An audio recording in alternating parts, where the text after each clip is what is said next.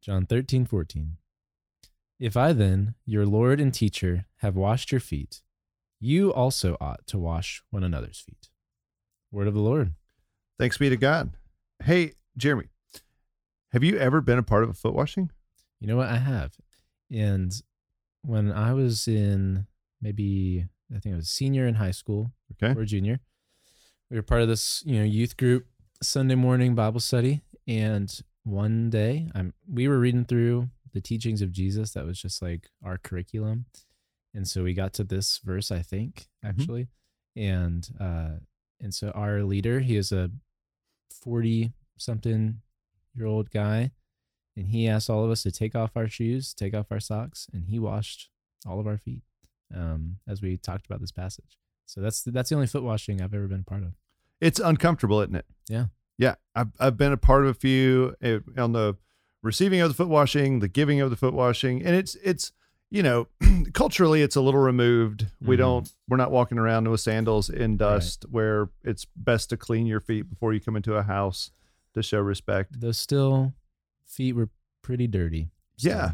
yeah the but the yeah the heart of it is still there and that it is Yeah. humbling to have someone wash your feet Mhm. especially someone of authority yeah, yeah. uh i'm sure there's multiple modern day equivalents if you know if the boss was to go wash your car for you or Mhm. like you know vacuum out all the stuff that's in your car that kind of thing you'd be like oh boy this is uncomfortable Mhm. i'd much rather be vacuuming out their car or whatever yeah. uh, but th- that idea that that makes us a little uncomfortable hmm is good, hmm and I think that's where Jesus is partly heading with this. This that idea of serving someone and humbling yourself and being able to be served hmm by someone greater than you.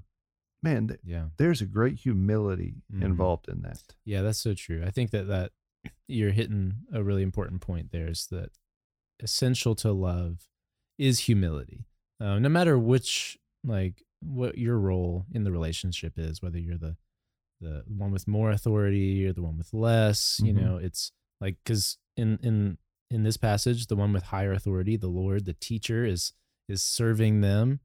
Um but then when they say no, you can't serve me, he's like, "No, you you have to be washed by me or else you have no Mhm. place with me and so That's we right. must be able to humbly receive that love as well as not leverage our authority or our power or our position whatever it might be for our uh, to, to lord it over others but in fact to, to humbly serve and care for others That's right. There, Yeah. there's that element of humility in the gospel where I am candid before the Lord.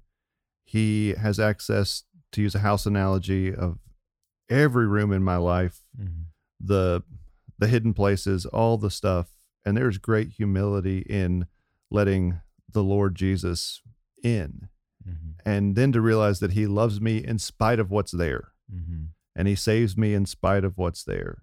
That is, there's great humility in that. And uh, this is also a picture of how the kingdom is inverted. And in God's kingdom, power is used to serve. Yeah. It's not used to be served. And so I just think it's an incredible picture of the gospel. And God used his power to serve us by dying on the cross, which is just amazing. yeah Um, and to him be the glory Mhm. for that. And simultaneously, we, once we are part of his kingdom, we use any influence and power we have to also serve. hmm Yeah, that's a great, I think, relevant even topic to think about because it seems like right now power is just always synonymous with bad. If you Yeah. have power, you're evil. And and there's certainly been a lot of abuses of power. Sure. And so that makes sense, you know. Um, but the beauty of the gospel, you know, Jesus is making all things new. He's, I Mhm. mean, if we think power is bad now, like people with power in these times were Yeah. like doing terrible things to those who didn't have power, totally taking advantage of people.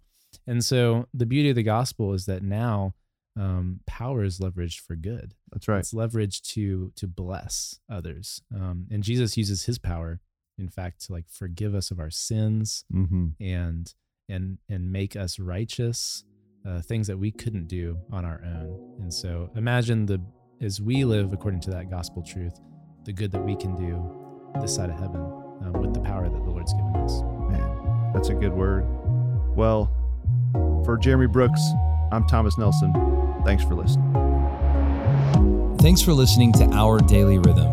I'm Jason Dees, one of the pastors of Christ Covenant, and Our Daily Rhythm is a ministry of our church designed to help you more faithfully and effectively meditate on God's Word.